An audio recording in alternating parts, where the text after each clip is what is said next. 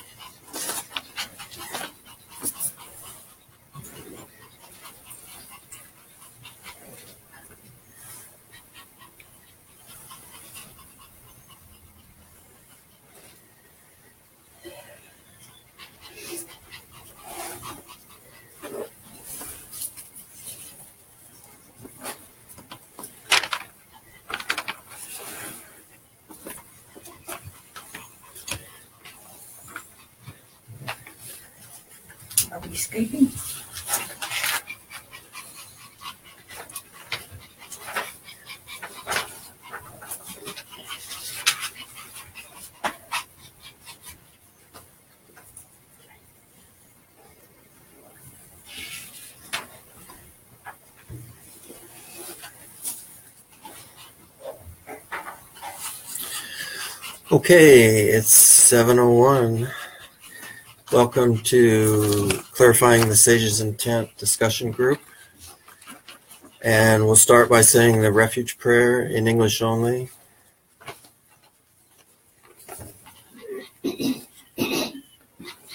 I go for refuge until I am enlightened to the Buddhas, the Dharma, and the assembly of saints.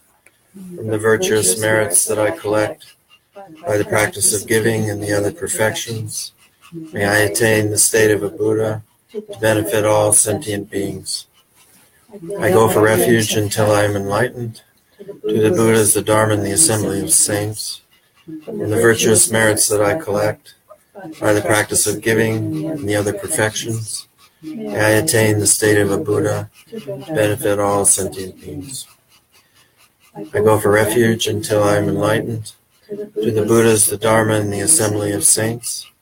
From the virtuous merits that I collect by the practice of giving and the other perfections, may I attain the state of a Buddha to benefit all sentient beings.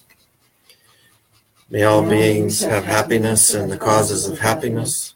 May all beings be free from suffering and the causes of suffering.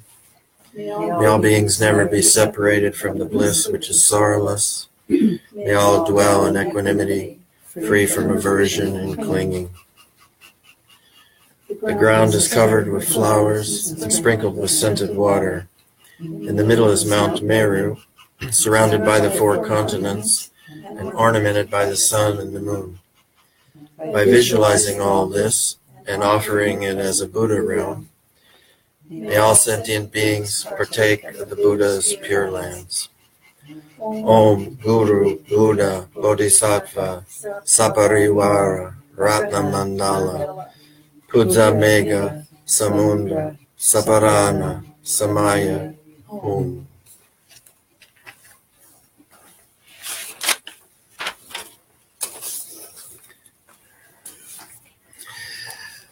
So, welcome to our first live broadcast of Clarifying the Sage's Intent discussion group.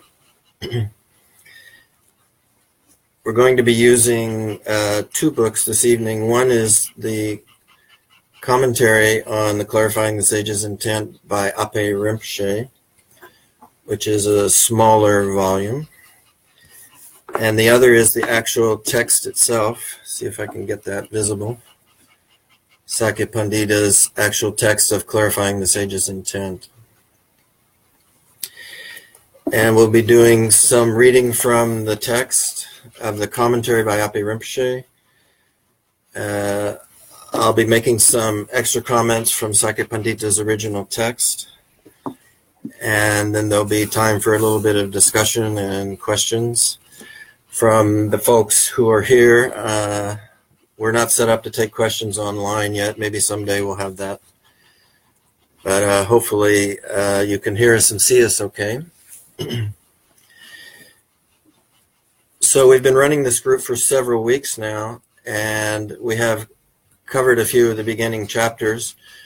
But I think it might be a good idea to just say a few words about clarifying the sage's intent, how it was written, and where it came from.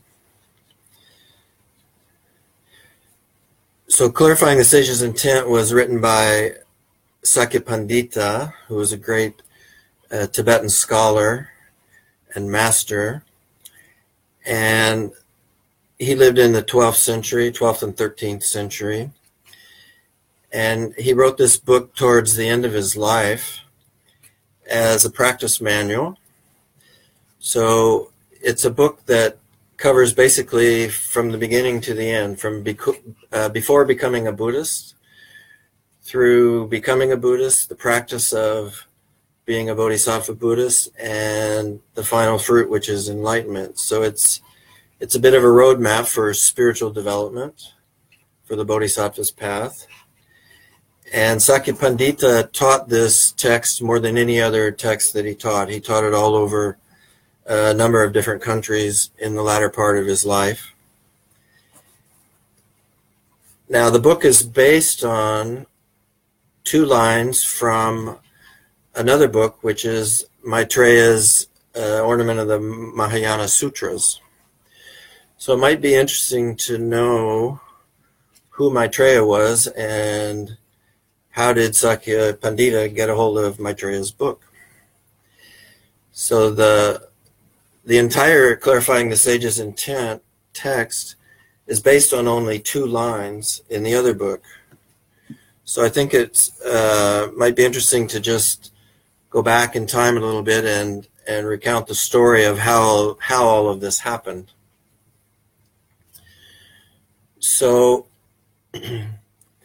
Maitreya is known as the coming Buddha or the Buddha to come. And so that raises the question well, how do we know that? and where is he? And how did we get his books? So, as we said in the previous classes, the path itself uh, of the Bodhisattva Bhumi path, there are 10 levels, and the 10th level is the final step before enlightenment. So when the historical Buddha, the Shakyamuni Buddha, was at that level, the 10th level, he had another student. He had a student was also at that level, and that student was Maitreya. That's really distracting me, all this stuff. Can you just keep a hold of her a little bit? There's a dog running around here getting kisses and hugs from everybody. Um, so, so the Shakyamuni Buddha, the historical Buddha who lived in India 2,600 years ago, and Maitreya were both on the 10th Bhumi. And as Shakyamuni Buddha was about to become enlightened, he passed his crown on to his student Maitreya, and he told Maitreya that that Shakyamuni Buddha said that he was going to take rebirth in the human realm in order to help sentient beings. Now, all of the Buddhas in the current time period, and there are a thousand, a thousand of them, all of them have been prophesied. So it was known that uh, Shakyamuni Buddha is the fourth of these thousand, and Maitreya will be the fifth. So that was already uh, known by prophecy. So Shakyamuni Buddha descended, took rebirth in India, taught for 45 years or so, and then passed into parinirvana. He left his teachings and the scriptures that were written down about the teachings. And those were studied by masters uh, in the following century, centuries. In the fourth century in India, there was a master who was born who was named Asanga. And Asanga was uh, a great philosophy teacher at Nalanda Institute or Nalanda University, which was one of the great philosophical universities in India. And so, as a result of his studies, he knew about the thousand Buddhas, and he knew that Maitreya was going to be, or is going to be, the next uh, coming Buddha. So, as many of these scholars were, Asanga was also a great practitioner. And so he wanted to uh, meet Maitreya Buddha. I'm, I'm not sure how he got this idea, but he decided that he wanted to. And so he decided that the way to do that would be to go into strict retreat for three years and supplicate Maitreya and ask him to appear and teach him. So he went into a solitary retreat for three years, a strict retreat. And as some of you probably know, these retreats can, are, are, are quite strict. They're, the person is closed into a cave or a retreat room with no contact with anybody. They're not seen by anybody. They don't see anybody. Uh, the food might be passed through a hole in the wall. They might be sealed in. Uh, but it's a very intensive practice. So Asanga spent three years in strict retreat supplicating Maitreya. And after the three years, no Maitreya appeared. So Asanga left the retreat. He went out and he saw somebody uh, cutting a rock with a thread, going back and forth, back and forth with a thread, and slowly, slowly, slowly cutting the rock.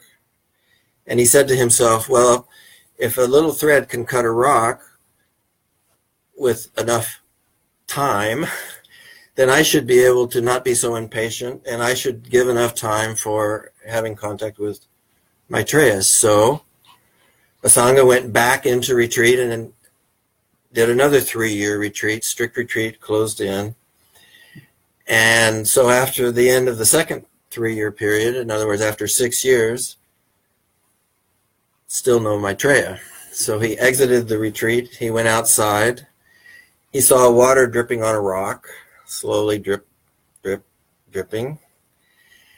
And he said to himself, Well, if water can wear away a rock, I shouldn't be so impatient and I should continue my practice.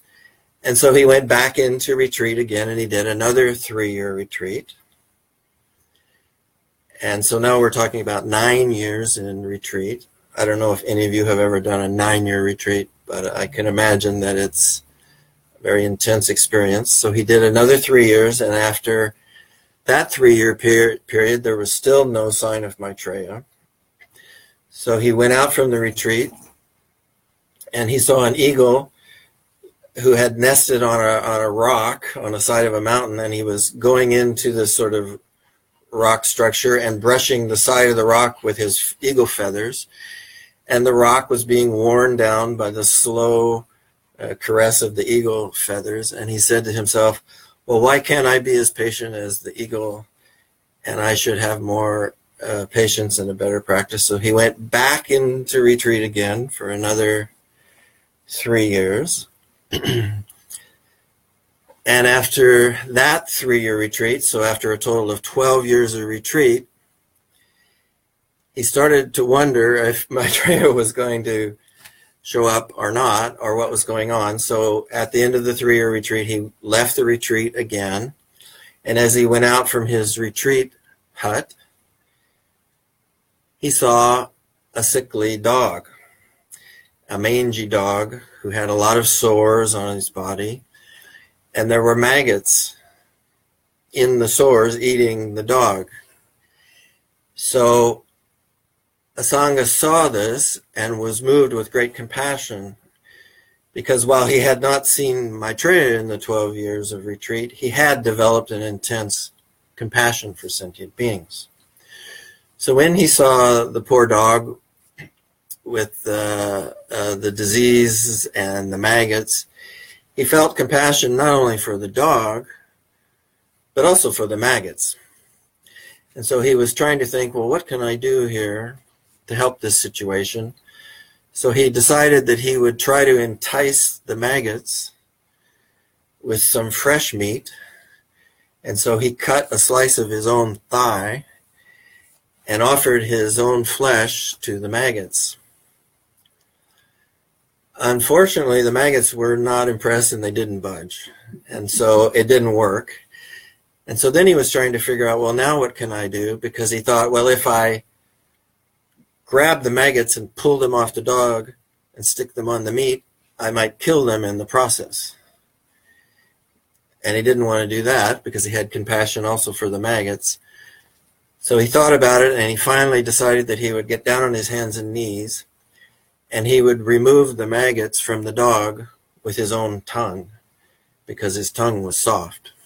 That's how much compassion that he had for the maggots and the dog. And as soon as he did that, the dog instantly appeared and changed into Maitreya. And so I don't know what Asanga thought, but I can imagine he was quite surprised and he said to Maitreya,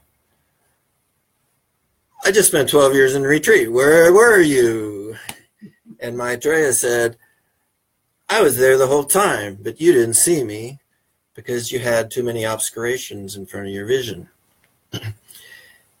and Asanga believed him, but he was still a little bit doubtful. He wasn't quite sure. And Maitreya said, Well, I'll prove it to you. Put me on your shoulders and take me into town. So Asanga agreed. He hoisted Maitreya on his shoulders, walked into the town, and started talking to people and asking them, Do you see anything on my shoulders? Nobody saw anything. Nobody could see the Maitreya because, of course, they had obscurations also. And person after person said, No, I don't see anything. Why? Until finally there was one old woman who was very pure uh, practitioner. She didn't see Maitreya, she saw the dog.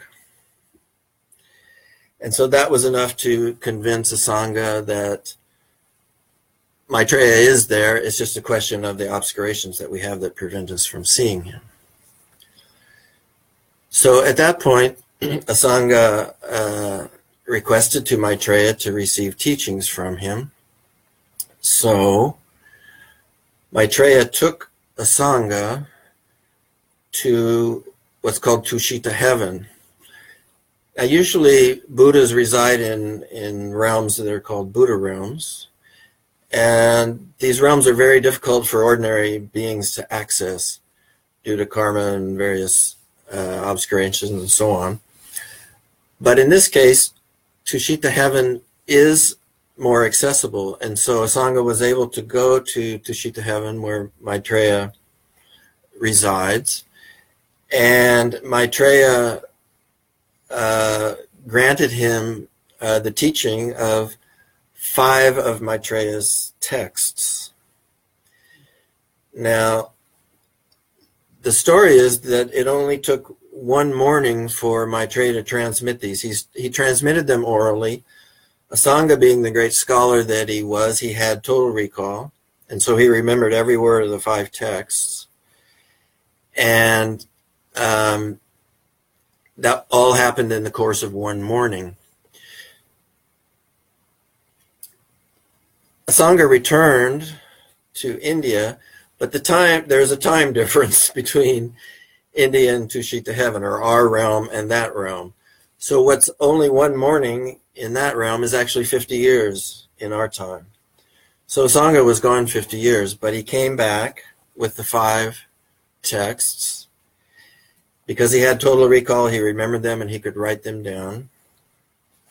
And one of the texts is the Ornament of Mahayana Sutras, two lines of which are the basis for Sakya Pandita's clarifying the sage's intent. So, clarifying the sage's, uh, uh, sorry, the ornament of Mahayana Sutras is known and studied in the great uh, philosophical universities. And so, when Sakya Pandita came along in the 12th and the 13th century, of course, he was quite familiar with that text uh, and he didn't have to rely on any translations because he was fluent in Sanskrit himself, even though he was a Tibetan. By the way, Sakya Pandita is not a name, it's a title. So Sakya refers to the geographical part of Tibet where Sakya Pandita was born and lived. And Pandita is an honorary title that comes uh, from India, which is granted when a person has mastered the five major sciences and the five minor sciences. And Sakya Pandita was the first Tibetan to ever be given that title. He was given that title by his Indian teacher, who was also a Pandita or Pandit. Um, name is Kunga Gyaltsen.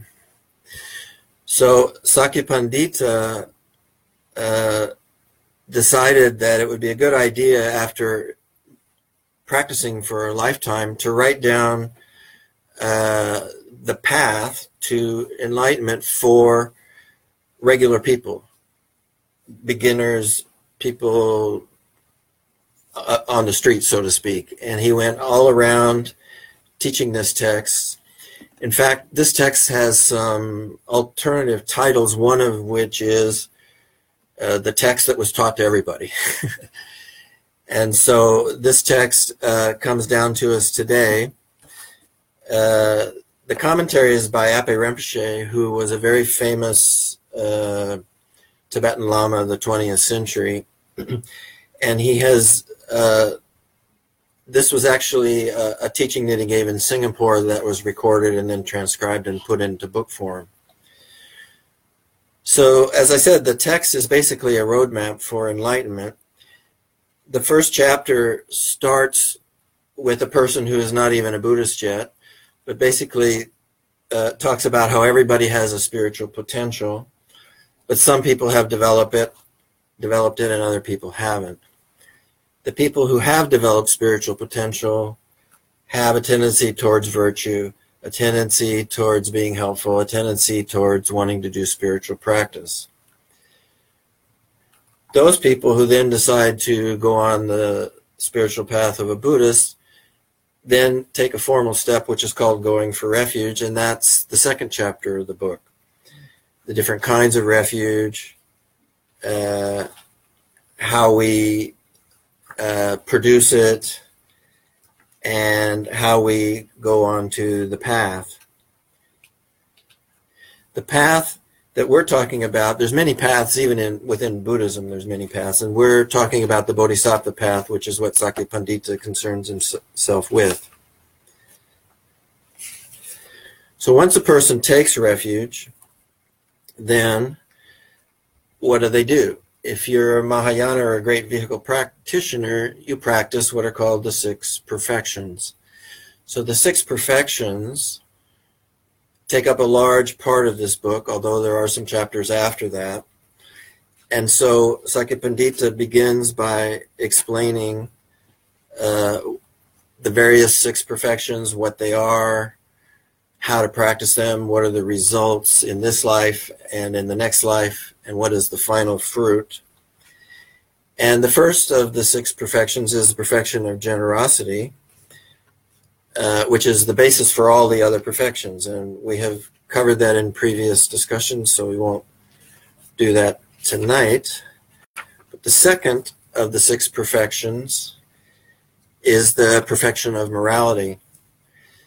So it's important to know that uh, these perfections are not just simple generosity or simple morality, which lots of people have, but the perfection of these. And so the discussion revolves around what are these perfections and what makes them the perfection of the perfection. How do you make it perfect, in other words? So the next chapter is the second perfection, which is the perfection of morality. And again, lots of people have morality, but if we're going to be on the, the Mahayana path or the great great vehicle path, we have to understand how do we perfect the practice of morality. So that's where we're going to start tonight. So fortunately, we have somebody who's going to read for us, and uh, you won't have to listen to me all night. So I'm going to ask Sybil to start reading chapter 5, which is the perfection of morality. the second of the six perfections is the perfection of morality. Generally speaking, morality refers to the mental state which longs to discard non virtuous deeds. It is the foundation for practicing patience, meditation, and the other perfections. Since all practices require discipline, the practice of moral discipline is necessary training for everything to follow. It is like preparing the soil to grow crops. When we later on engage in other virtuous actions, they will increase and multiply, and the flow of positive results will be incessant. On the other hand, without the support of moral discipline, we will not succeed in developing any of the other spiritual qualities. So, in a way, this kind of makes sense. It's sort of common sense that if you're going to be a spiritual practitioner on a spiritual path, you have to be a moral person. You can't be a great meditator and then run around and lie and steal and kill people. It doesn't make any sense. So the morality, as it says, is preparing the soil for these other perfections to grow. So the perfections are based one on another and they're in a specific order for a specific reason. So the morality is underneath all the other perfections and it supports them. The way to transform mundane morality into the perfection of morality is to engage in it with the motivation to liberate all sentient beings, conjoined with the Mahayana view of ultimate reality. When both the Enlightenment thought and the Mahayana view of ultimate reality are conjoined with morality, it becomes the perfection of morality. Although ordinary worldlings and those on the Hinayana path also engage in morality, it is not possible for them to practice the perfection of morality because they do not generate the enlightenment thought and they lack the Mahayana view of ultimate reality. Okay, so here Appey Rinpoche, he gets right to the point, uh, describing what needs to happen in order for morality to be perfected. So what he says is, uh, we have to have two things. The Enlightenment thought is the first one. Now, what does he mean by the Enlightenment thought? That's sort of shorthand for saying my aspiration and my action is to attain enlightenment for the sake of all beings. In other words, sentient beings are suffering. I'm not really in a position right now where I can do much of anything to help them, but a Buddha can. And so, what I will do is I will go and uh, practice the, the great vehicle path, attain enlightenment for the sake of sentient beings, not for my own sake. If I do it just for my own sake and I relieve my own suffering and I leave everybody else behind, what kind of deal is that? So the first quality that I have to have is uh, the enlightenment thought for the sake of all beings.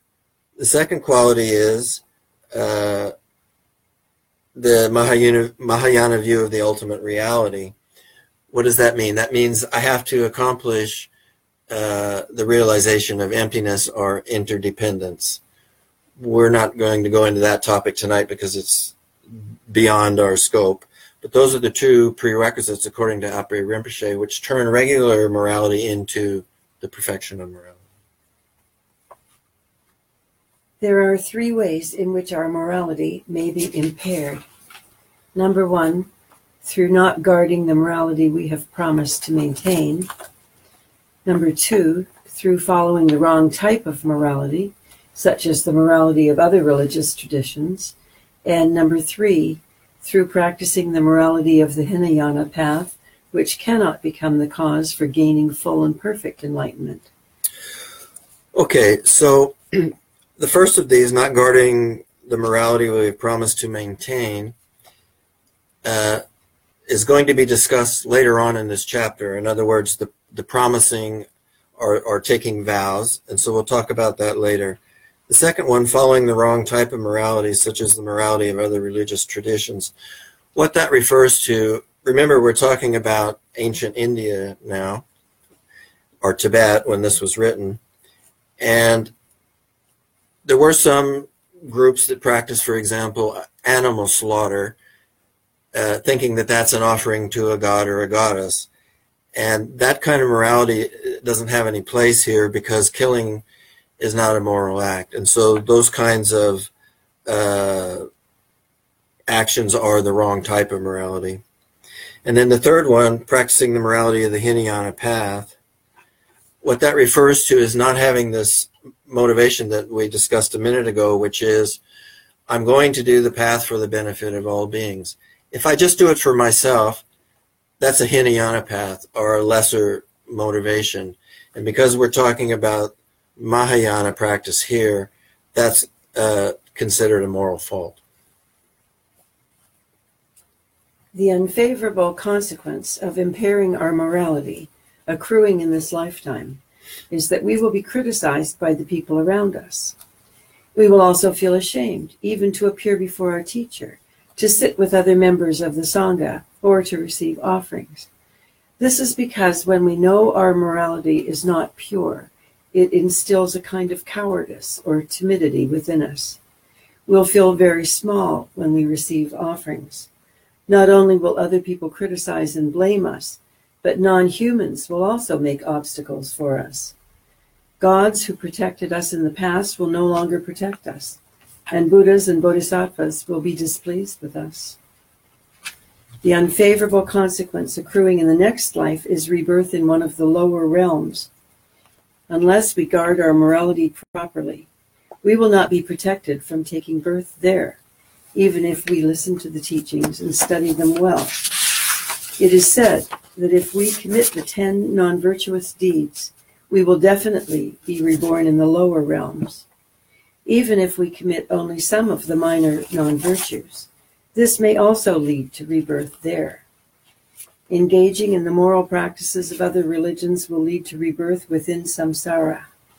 Practicing the morality of the Hinayana may lead to nirvana, but this is only the nirvana of personal liberation. Since it is not the perfect and complete enlightenment, this nirvana has grave disadvantages.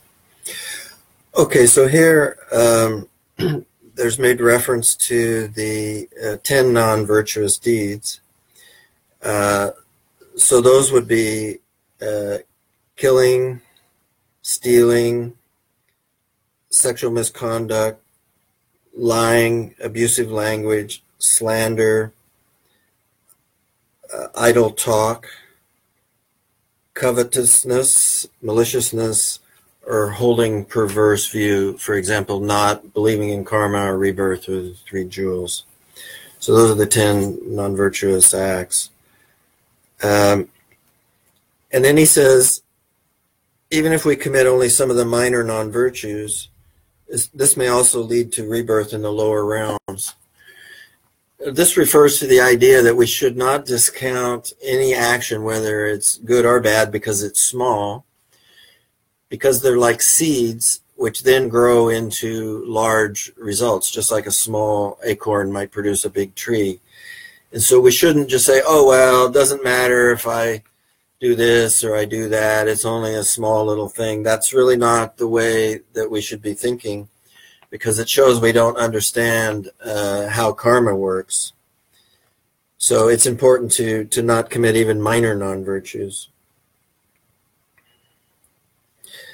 as far as um, the morality of the Hinayana, which leads to nirvana, Appey Rinpoche says that this nirvana has grave disadvantages. Now, we made reference to this in a, in a previous class. The word nirvana has sort of entered into the English language and in a very inexact way, and it has sort of taken on the meaning of something really nice or really blissful or really happy.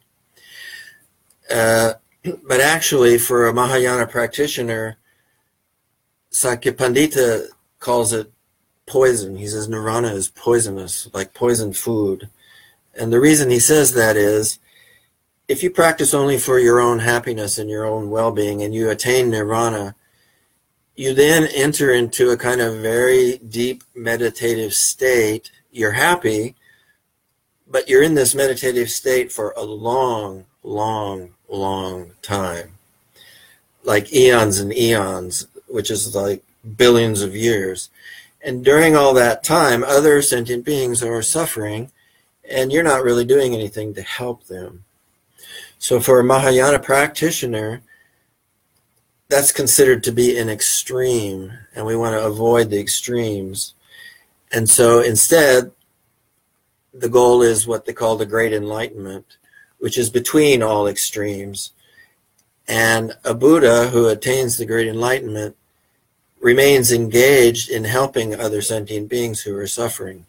And so that's why uh, nirvana here is referred to as a grave disadvantage.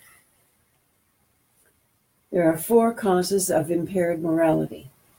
Number one, being ignorant of the precepts of morality. Number two, not having proper devotion and respect for the rules of morality.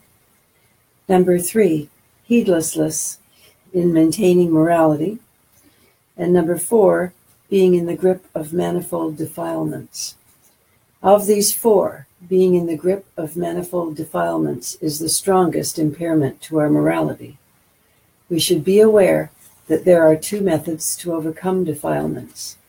Number one, subduing the defilements individually as they arise, and number two, discarding their seats. Okay, so the four causes of impaired morality. First one is being ignorant of the precepts. So it's sort of like ignorance is, is no excuse for breaking the law. I'm sorry, officer, I didn't know the speed limit was 50. That's why I was going 100. That doesn't get you off. You still get a ticket. And it's the same thing here. Just because we don't know uh, what the precepts of morality are doesn't mean we get a pass. It's our responsibility to learn them and to practice them. Not having proper devotion and respect for the rules of morality, number two, is kind of what I said before. It's like, oh, well, this doesn't really matter. It's not that important, or I'm not sure I believe that. And if we sort of don't have respect for the, for the rules of morality, that also does not give us a pass. uh, heedlessness in maintaining morality, you just are sloppy and you don't act in a moral way. And then the fourth one being in the grip of manifold defilements. Manifold defilements, what a funny term. Does anybody have an idea what manifold defilements might might mean? Many. Many? Sorry? Many, M-A-N, many. Many? Yep. Yeah. Many. What are they? Uh, Maybe the ten negative. Um, Yeah, usually there's lots of different ways of listing the defilements, but basically they're talking about the, the emotional defilements. Okay, our anger, our uh, attachment, our ignorance, and also the defilements of our, our ignorance around the nature of reality, which is the reference that we made before to understanding emptiness. Um, so if we're talking about the two methods for overcoming the defilements, the first one is subduing them individually and then discarding their seeds. So we're going to go into this a minute in a minute, but basically if we have a defilement, if we have a negative emotion, we want to do something right away to suppress it. Sort of like if you have a fire in your kitchen, you're going to take the fire extinguisher and put it out right away. But that doesn't actually remove the defilement. It doesn't remove the root of it. And we need to have a second step and we need to go in and do that. So now we're going to find out next how to subdue the defilements individually. Number one, subduing the defilements individually as they arise. By this method, at the very instant we find ourselves in the grip of a certain manifested defilement, such as anger, we should counteract it by reflecting on its opposite, loving kindness and compassion. Similarly, if desire arises, we should counter it on the spot by reflecting on the ugliness or impure nature of the body. In such ways, we can counteract defilements as they arise. Okay, so this is just a very brief discussion about it. So obviously what we need to do is we need to learn what the defilements are. And then we need to learn what the antidotes are. And then we need to learn to be aware or mindful when they arise. And as soon as they arise, we need to immediately apply the antidote. And so that's uh, the first step in subduing them so that we can then go on further and uh, just as they say, discard the seeds or root out the, the root cause of it. So, number two, discarding their seeds. This can be achieved only by habituation in realizing selflessness. Bodhisattvas should engage in three kinds of morality. Number one, morality of discarding all non virtuous deeds. Number two, morality of accumulating virtuous deeds. And number three, morality of performing deeds for the benefit of sentient beings. Okay, so as far as um, discarding the seed by achieving the habituation and realizing selflessness, what does that mean? It means uh, practicing the realization of emptiness of self and emptiness of phenomena. Again, that's a big topic that we won't be going into tonight. But the next sentence is it's important to understand that bodhisattvas have three types of morality that they need to practice. So the first one is to discard all non virtuous deeds. The non virtuous deeds are the 10 that we listed before. But it's not enough to just stop there. It's not enough to just not do bad actions. But the second one is the morality of accumulating virtuous deeds. So we need to discard the non virtuous deeds and then start practicing the virtuous deeds. And then the third kind of morality for a bodhisattva is performing deeds for the benefit of sentient beings, because that's what bodhisattvas do. That's what the bodhisattva path is. So now we'll go to the first one, which is morality of discarding the non virtuous deeds. There are two levels of morality which discard all non virtuous deeds. One level pertains to lay practitioners and the other to celibates. With regard to lay practitioners, there are five categories. The first is the layperson who takes the refuge vows. This person is known as an upasaka who maintains refuge in the triple gem. Upasaka. Upasaka. A person who takes one of the four root precepts in addition to that, for example, not committing murder, is known as an upasaka holding one precept. One who maintains two of the five precepts is known as an upasaka observing some precepts. One who maintains three of the five precepts is known as an upasaka observing most of the precepts. One who maintains all four root vows and does not indulge in intoxicants is known as the complete upasaka. Taking the five vows also includes upholding the ten virtuous deeds. In other words, this precept holder must promise to discard the ten non virtuous deeds in addition to observing the five precepts. According to certain Mahayana traditions, there is another level of lay practitioner who, in addition to taking the five basic vows, takes a vow of celibacy. This person is known as a brahmacharya, or celibate upasaka because he observes the pure morality of a celibate in addition to the other vows. There are also lay practitioners who take the eight precepts of upavasa, not just for one day, but for their entire lives. These practitioners are known as gomi upasakas. These two types of lay precept holders, the brahmacharya upasaka and the eight precept holders, differ from other lay practitioners in that they observe the vow of celibacy. Of course, since they do not take all the vows of monks and nuns, they also differ from them.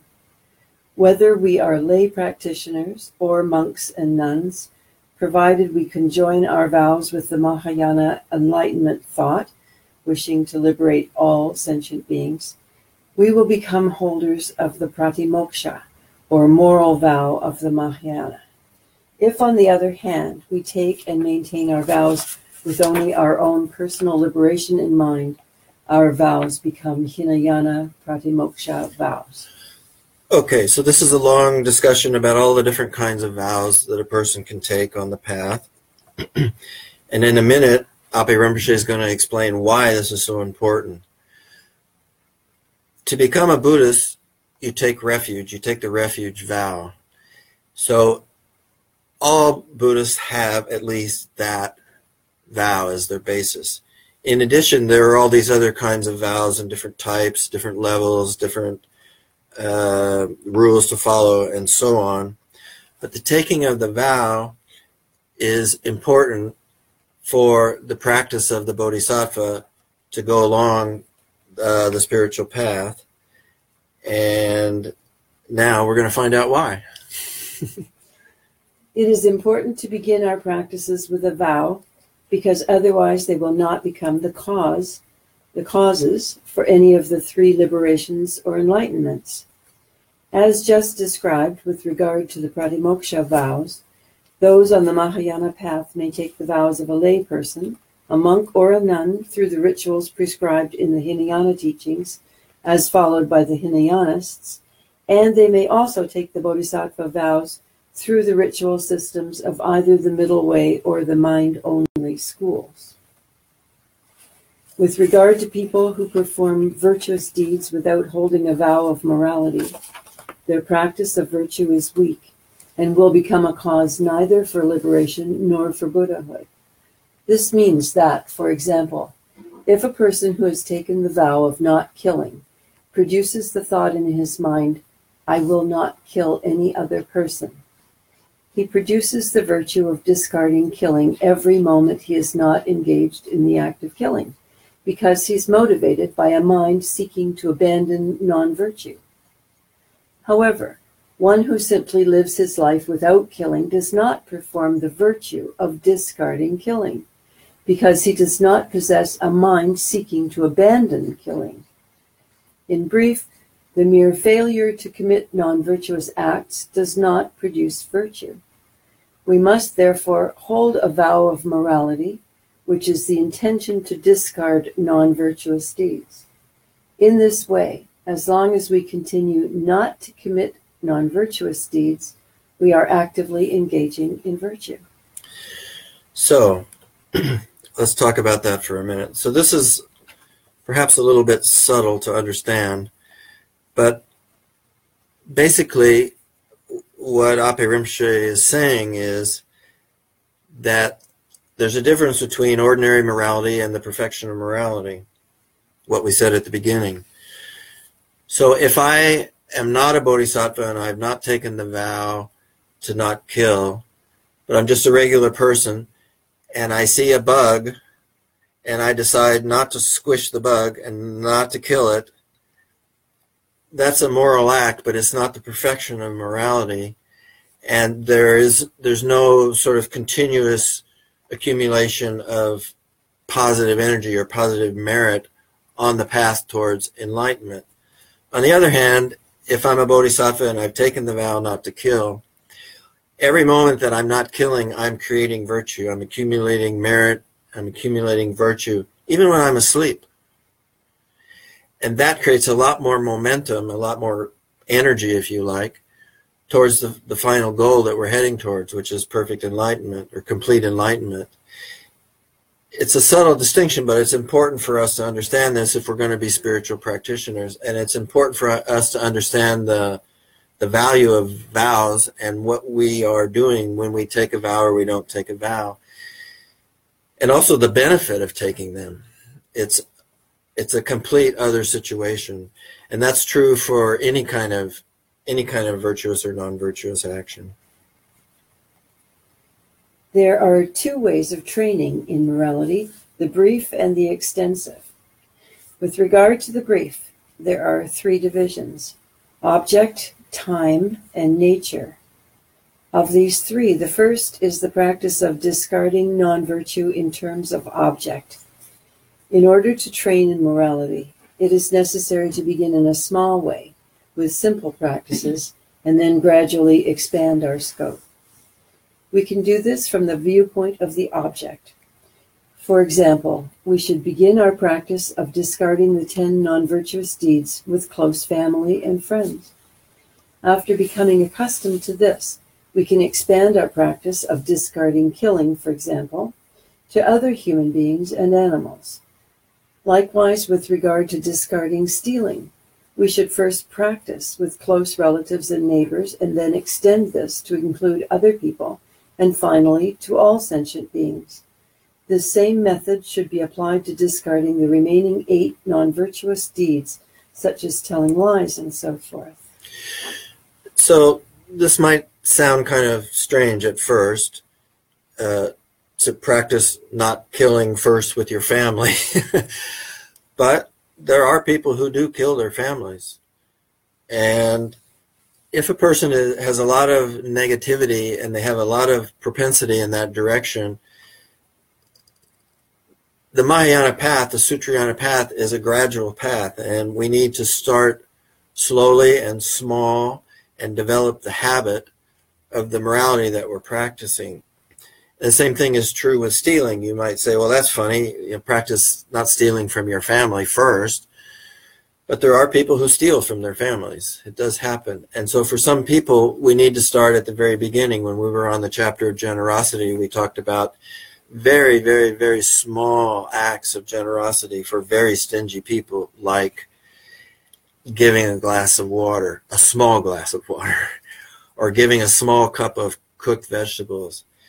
And some people need to start at that level and then slowly and gradually build it and build the habit of it and create a propensity so, towards generosity or morality or whatever it is. And through that gradual, slow process, we can build up the spiritual energy that we need to take our morality forward and perfect the perfections and do them gradually. From the perspective of time, one should first try to practice not committing any of these non virtuous deeds for half a day, and gradually extend it to a full day, a week, a fortnight, then a full month, and so on up to an entire year or more. We can also train from the viewpoint of nature of the deed, observing one vow in the beginning and then gradually increasing the number of vows we keep. So sometimes the question is asked, well, where should I start? Which one should I start with? And the answer that is usually given is you should examine yourself and decide what is your your worst trait. what is the biggest obscuration or the biggest uh, problem that you have, the biggest non virtue that you have, and start with that one. Start with the worst one and, and get that under control, and then go on to the next one. If for some reason we impair our morality, we must restore it immediately by confessing our misdeeds. If we commit an immoral deed in the morning, we must make sure we confess it before going to sleep that night. If we commit a non virtuous deed at night, we must confess it the next morning when we wake up, before taking any food. If we are always conscientious about confessing, we will become genuine Dharma practitioners. Buddha taught that there are two kinds of noble persons those who never impair their morality, and those who confess their infractions immediately. Okay, some te- some teachers say that immediately means within four hours. So, in other words, as soon as you recognize that you've done something, you you should uh, confess it. The Buddha taught there are two kinds of noble persons: those who never impair the morality. Good luck, or the rest of us, those who do and need to confess immediately. And also, we've talked about confession before that it's really important to practice confession and the, the ritual of confession because you don't know what your previous karma is. You don't know what you did in previous lifetimes. Those deeds that are not confessed and removed karmically, we have to experience. Number two, the morality of accumulating virtuous deeds. The second practice of morality, which must be undertaken by bodhisattvas, is the accumulation of merit. The accumulation of merit means to practice morality and also to abandon unfavorable conditions which obstruct the accomplishment of virtuous deeds. For example, if we listen to Buddha's teachings or study them, this itself is a virtuous deed. If we find ourselves being obstructed by negative forces such as laziness, we must identify them and overcome them so we can continue our study vigorously. Abandoning negativities such as laziness is itself a virtuous deed and will improve our capacity for undertaking practices to accumulate merit, such as listening to the teachings and so forth.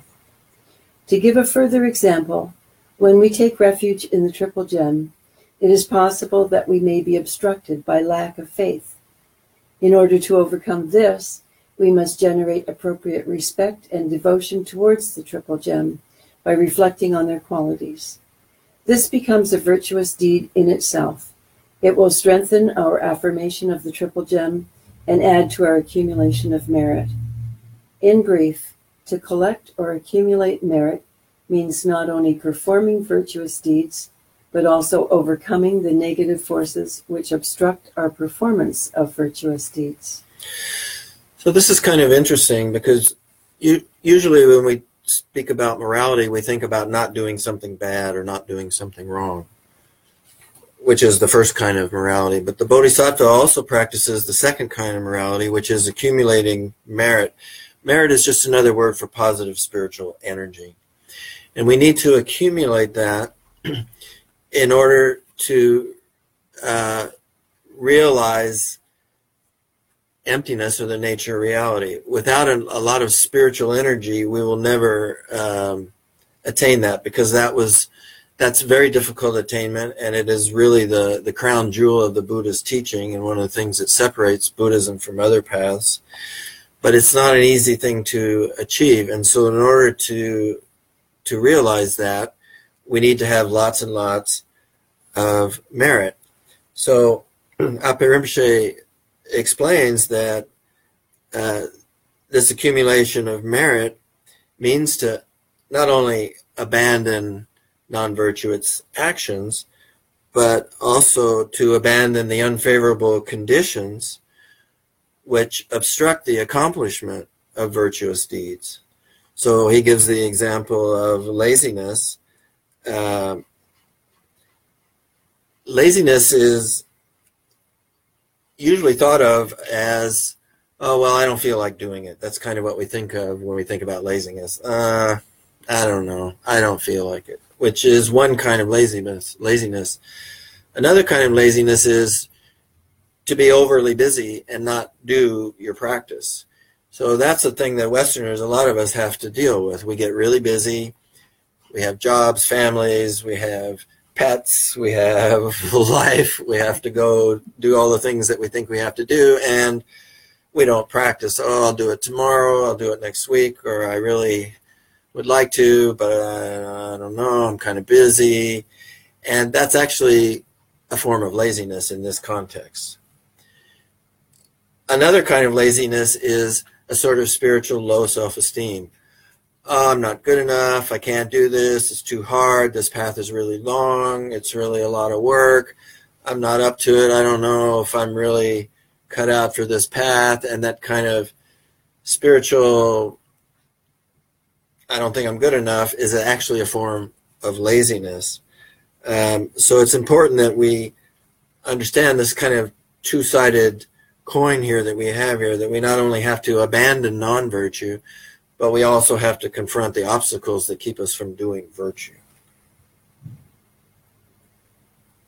Number three, the morality of performing deeds for the benefit of sentient beings.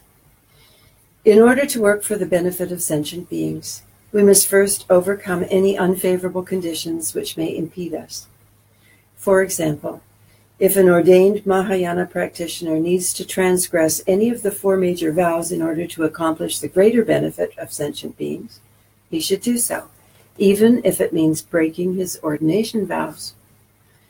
With re- oh. okay, Th- this is this requires a little bit of explanation. We've talked about this before, but I think it it bears repeating.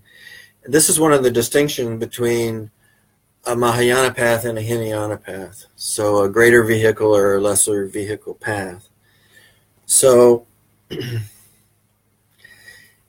if a person is a Hinayana practitioner, they will never break their moral vows for any reason because it's primary for them. Whereas a Mahayana practitioner evaluates the situation and decides what's best for the benefit of sentient beings, even if it means breaking their vows, like it says here. The classic example that's given is the Hinayana practitioner the Mahayana practitioner walking in the woods. They see a deer go running by, and it goes off down a trail. Shortly thereafter, the hunter follows and says, Hey, did you guys see a deer? And because the Hinayana practitioner never breaks the moral vow, one of which is to not lie, he tells the truth and he tells the hunter, yeah, the deer went that way. If the hunter asks the Mahayana practitioner, because he judges the situation according to what's the best benefit for the sentient being involved in the situation, he will actually lie to the hunter and say, oh, the deer went that way because he can save the deer, the deer's life that way, and saving the deer's life has a higher value than holding the vow not to lie. And so that's one of the distinctions that's made. And there's lots of stories in the Jataka tales, which are the stories of the Buddha's previous lifetimes, where the Buddha demonstrates this principle by his actions. With regard to unerringly undertaking the perfection of morality, there are four qualities to be adopted and seven attachments to be abandoned. These were explained previously in conjunction with the perfection of generosity. They apply to the perfection of morality and to all the other perfections. Want to read this story? Yeah. So uh, let me just say something. Now we're going to get into a story here. And when Sakya Pandita wrote his text, he wrote it for beginners, but he also wrote it for teachers. And at a certain, a lot of different points in the text, he will say, oh, and at this point, the teacher should tell the story about so and so and so and so and what they did and so and so. But he doesn't have the story in this book because if you're a teacher, you should know the story. So what Appey Rinpoche's book has is not all of the stories, but a lot of the stories that we need to know that are not in this book. So now we're going to hear one of these stories. There are many stories in the scriptures to illustrate how a bodhisattva must transgress the morality of discarding non virtuous deeds when it's necessary to do so for the benefit of sentient beings. Two of these stories will be mentioned here. The first is about a Brahmin named Karma. He lived a very long time ago, in the days when people were able to live for thousands of years. This Brahmin renounced the world and became a monk. He went to live in a forest to meditate, where he remained meditating very diligently and well for 4,200 years. After that time, he went to a nearby town and stayed in a king's palace. One day, a trader's daughter came to the palace and saw him. She was very attracted to him and went to his room to ask him to marry her. The monk Karma told her that she should not speak of such a thing to him as he had renounced the world. Then the girl replied that if he got up and walked away from her, she would kill herself the moment he took the seventh step. The monk thought to himself that he had renounced the world and taken vows, so he could not marry this girl. Thereupon he stood up and began to walk away. Then, just as he was about to take the seventh step, he realized that if the girl were to kill herself in his room, it would be terrible for her and cause a great scandal. He then resolved that she should be an object of his great compassion, and that he should break his vows to save her, even if it meant going to hell as a result. In other words, it was more important to save the girl than to save himself. Thus, he turned back from taking the seventh step and accepted the girl as his wife. After they had lived together for 12 years, he renounced the world again and went away to practice for a long time. It is said that he was reborn in a heavenly realm. This shows that instead of attaining a negative result through that deed, he accumulated a vast amount of merit by resolving to put someone else's benefit before his own. That Brahmin karma was the Buddha Shakyamuni in one of his previous lives. So this was a Jataka tale. Second story. Mm-hmm. Here's another story. Another story about a ship's captain. At one time, there were 500 traders who had been sailing around the ocean and visiting many islands in search of jewels. Having had a highly successful trip, they embarked on their return journey. One of the ship's crew members, who had seen the traders' collection of riches, conceived a plan to kill them all and steal their jewels. The ship's captain became aware of this crew member's intention. As this captain was a man of great compassion, he tried to think of ways to prevent this deed.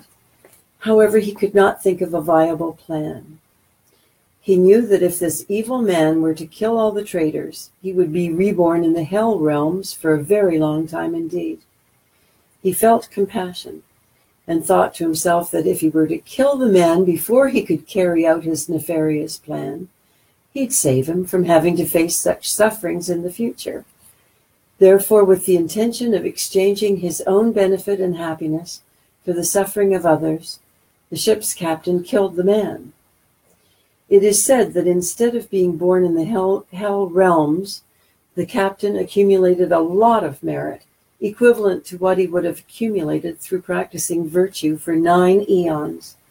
Therefore, instead of being a negative deed, this act of killing became a positive one. Again, this captain was Buddha Shakyamuni in one of his previous lives. According to the Hinayana tradition, one must never at any time break the four principal vows of an ordained person killing, stealing, sexual conduct, and lying. It is said that one's spiritual life would be ruined by breaking any of these. However, according to the Mahayana tradition, provided that we are motivated by compassion and the enlightenment thought, we must break the four vows if it is necessary to do so to benefit others. There is no fault. But you better be sure your motivation is pure. Otherwise, you have the karmic result of your action. Mm-hmm. The benefits of maintaining morality. Maintaining morality conveys great benefits. First, with regard to the temporary benefits, we will never regret our actions in this life. Our mind will remain contented, and we will attain various states of meditative absorption in addition to various realizations. Our conduct will bring joy to others, and they will revere us. We will even become fields of offering. In brief, many great benefits accrue from maintaining morality. Through maintaining our morality in this lifetime, we will be reborn in the higher realms of humans and gods and possess special qualities such as higher status, prosperity, wisdom, power, long life, beauty, and freedom from diseases. Second, the ultimate result of maintaining morality is the attainment of perfect Buddhahood. When we become Buddhas, our fame will spread widely. Everybody will call us teacher, not only in the world of human beings, but also in the world of the devas. In addition, by becoming a Buddha, we will also attain the quality of being free from the three concealments, as extolled by Arya Maitreya in Mahayana Sutra Lamkara. Unlike worldly people, Buddha need not hide any of his behavior of body, voice, or mind to demonstrate that he's holy. Hmm. So, So these benefits that Appey Rinpoche lists, uh, this is kind of the condensed version of the benefits, especially when he lists the benefits uh, as the ultimate benefits. The ultimate benefit means when you become fully enlightened, you become a fully enlightened Buddha. What's the fruit of all of your actions here, of all your your path? Uh, the qualities of the Buddha are many and extensive, and later on in this text, there is a whole chapter devoted to the qualities and, and various states of a Buddha, a completely enlightened being. And they are really, really amazing. And I can't wait to get to that chapter because it's really an eye opener to see what that uh, is like. So, what we have here is just Appey Rinpoche is just briefly touching on the benefits, but uh, stay tuned. There's more to come. So that concludes the fifth chapter, the chapter of the perfection of morality. And I'm just wondering, we have a group of people here that you can't see online, but um, I'm just wondering if there's any discussion or questions. And I would just ask that people kind of keep their comments brief because I have to repeat them into the microphone here so that the online people can hear what you have to say. So if you could sort of be uh, pithy in, in what you are going to say, I'd like to just uh, open it up to discussion and questions. Well, I've got a question regarding the Hinayana Nibbana. Um, eons and eons of residing in that state.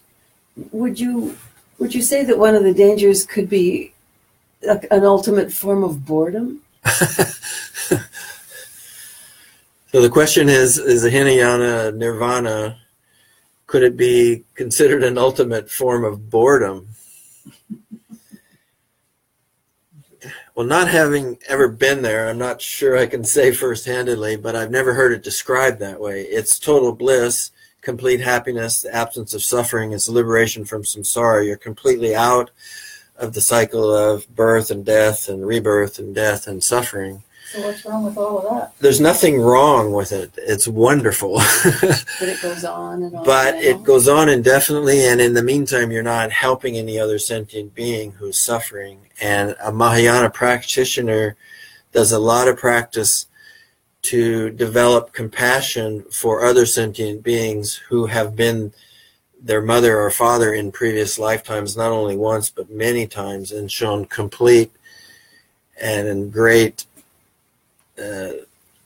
compassion and love and kindness and sacrifice and all kinds of things. All you have to do is just think about the people who have sacrificed for you to get you where you are, whether it be to give you life or clothes or an education or whatever.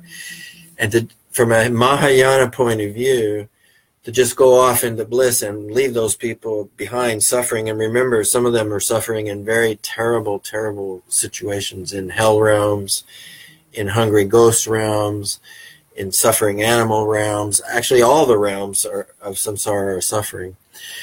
So, from a Mahayana point of view, that's not really the highest path. That doesn't mean that the Hinayana path is criticized. The Hinayana path is a path that was taught by the Buddha. He taught three paths the Hinayana, the Mahayana, and the Vajrayana. And they're all valid paths because there's different kinds of people with different propensities. And some people need one kind of path, and some people like another kind of path. You know, some people like chocolate, some people like vanilla. It doesn't mean that vanilla, that's not saying there's anything wrong with the other flavor. But the Buddha, in his wisdom, he was also clairvoyant and he could see what people needed. And so he taught these paths for different types of people. But again, this text is a Mahayana text, and it's from that point of view that the teachings are given. And so that's why nirvana is not considered a, a good goal for a Mahayana practitioner. In fact, it's considered an extreme, as we said before. I seriously doubt, though, that arhats are bored. I, I, I just don't think they are. I think they're in bliss, but they're they're not really actively helping other beings, and that's the difference between nirvana and complete perfect enlightenment. I actually think that unending bliss could get very boring. I, I, I just suspect that. Can you say that louder again? I suspect that unending bliss could get boring. We're talking eons. Well, hopefully we'll never know because we won't take that path. Learning it's for others, you know, for the suffering to help alleviate the sufferings of others. Because again, as you're saying, um, that you know, there, Michael, that so many people are suffering in so many horrific ways around the planet and the world.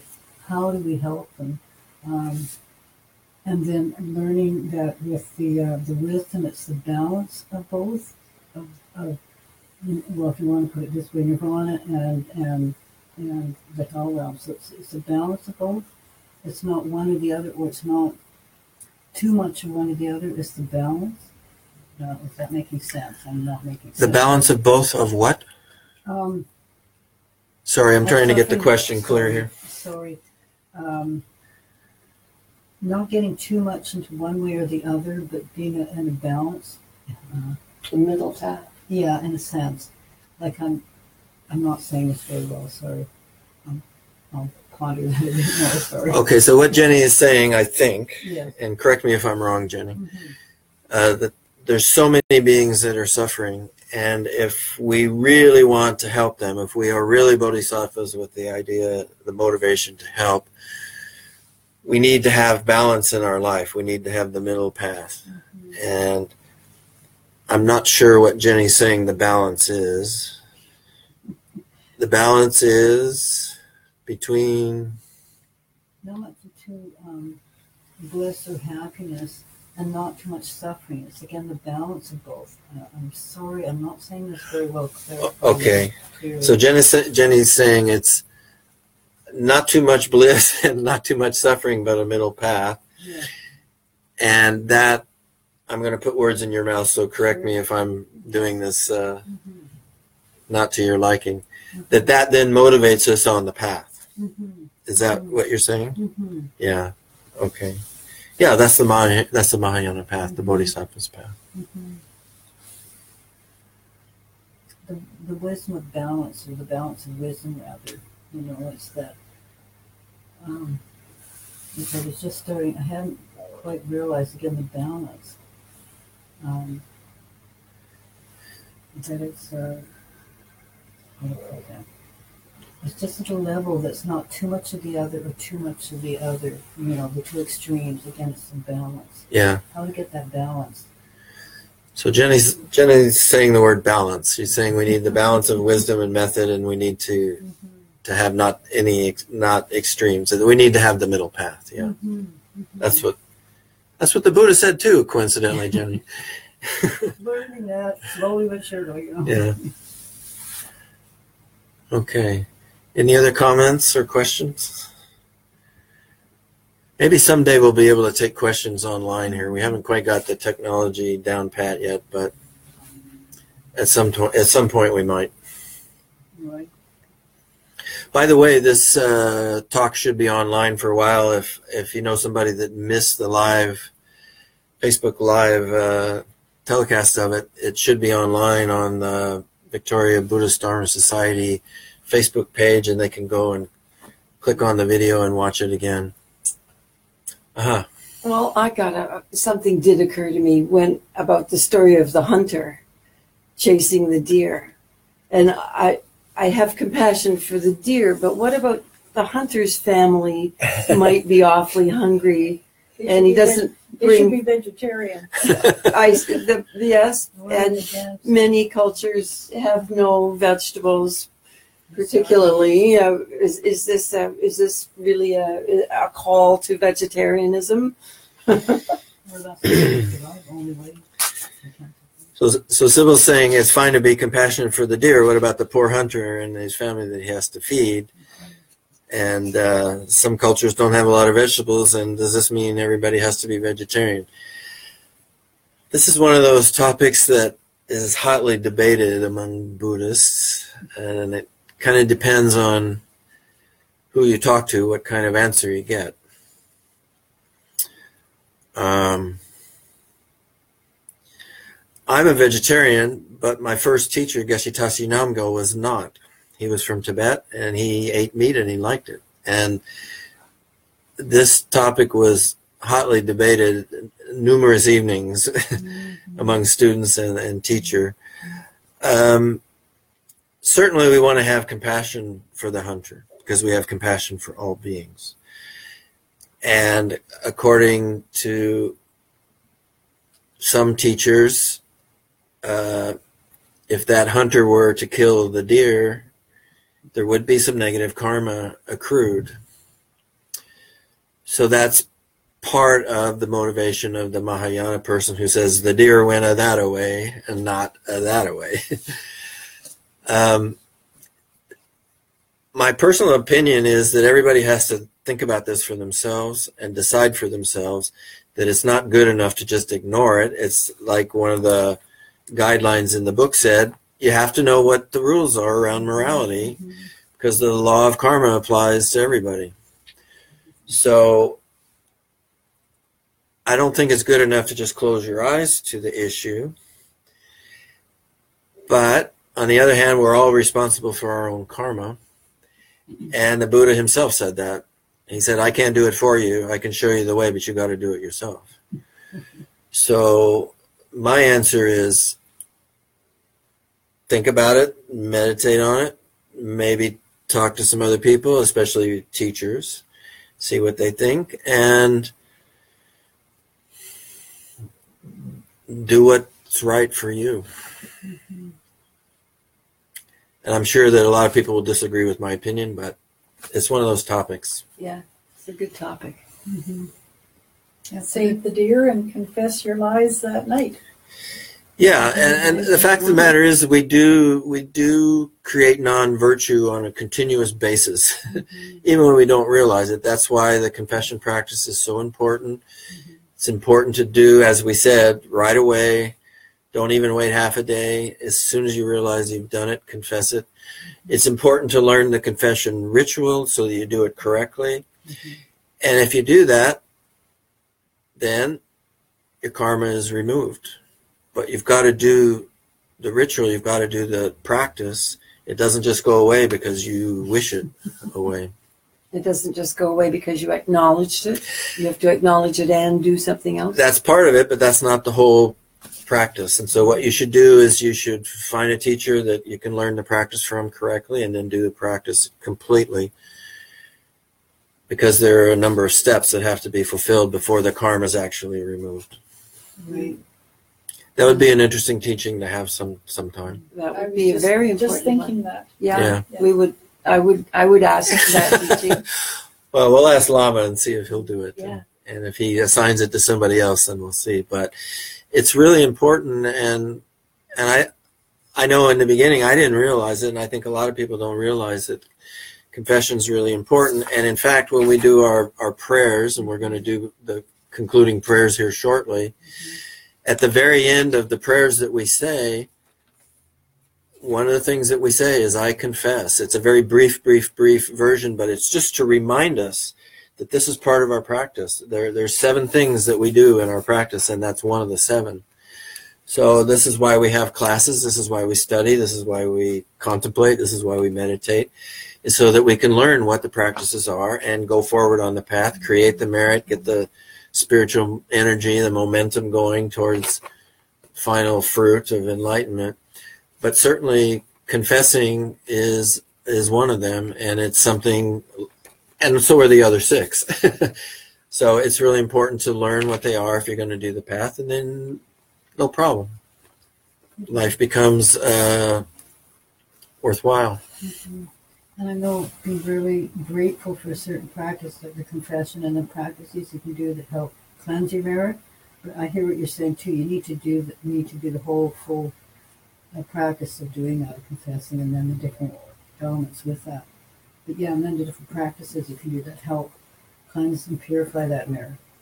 and yeah so jenny's uh, reiterating what i just said that the practice is important and, and there are other practices that are important too By the way, there are different kinds of confession practices. There's not just one, there's different ones. Some of them are briefer and some of them are more extensive and so on.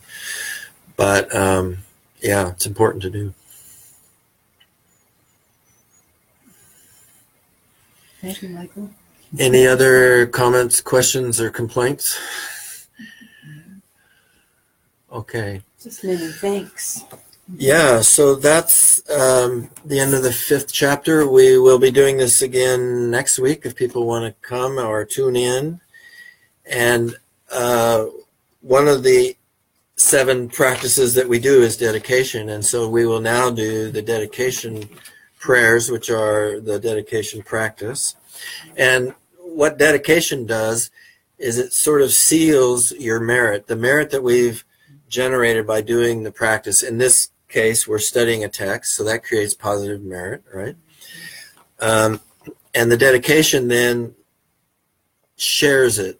It's because we are Mahayana practitioners, we're doing our practice, including this evening, for the benefit of all beings. So the dedication spreads the wealth, so to speak, and it also seals it, so to speak, so that it won't be destroyed by a negative action, for example, anger. So the dedication is always the final concluding step in any practice that we want to do. The first step is going for refuge. The middle step is the practice itself, itself, and the final step or the third step is the dedication. So now we'll read the dedication prayer in English. By, this, merit, may all attain omniscience. May it defeat the enemy, wrongdoing. From the stormy waves of birth, old age, sickness, and death, from the ocean of samsara, may all beings be free. Bodhicitta is precious. May it arise in all beings in whom it has not arisen. May it never decline where it has arisen, but may it ever grow and flourish. In whatever way valiant Manjushri and Samantabhadra know how to transfer merit, so do I dedicate all my own virtues that I may train to be like them. Through this dedication, praised as supreme by the victorious Buddhas of the past, present, and future, I, together with all sentient beings, dedicate these roots of virtue to attaining Buddhahood. May whatever little virtue I may have gained from prostrating, offering, confessing, rejoicing, requesting, and beseeching be dedicated to attaining perfect enlightenment. Thank you, Michael. Thank you, Michael. Thank you, Michael. Thank you, tuchiche. Michael. Thank you for listening. Thank you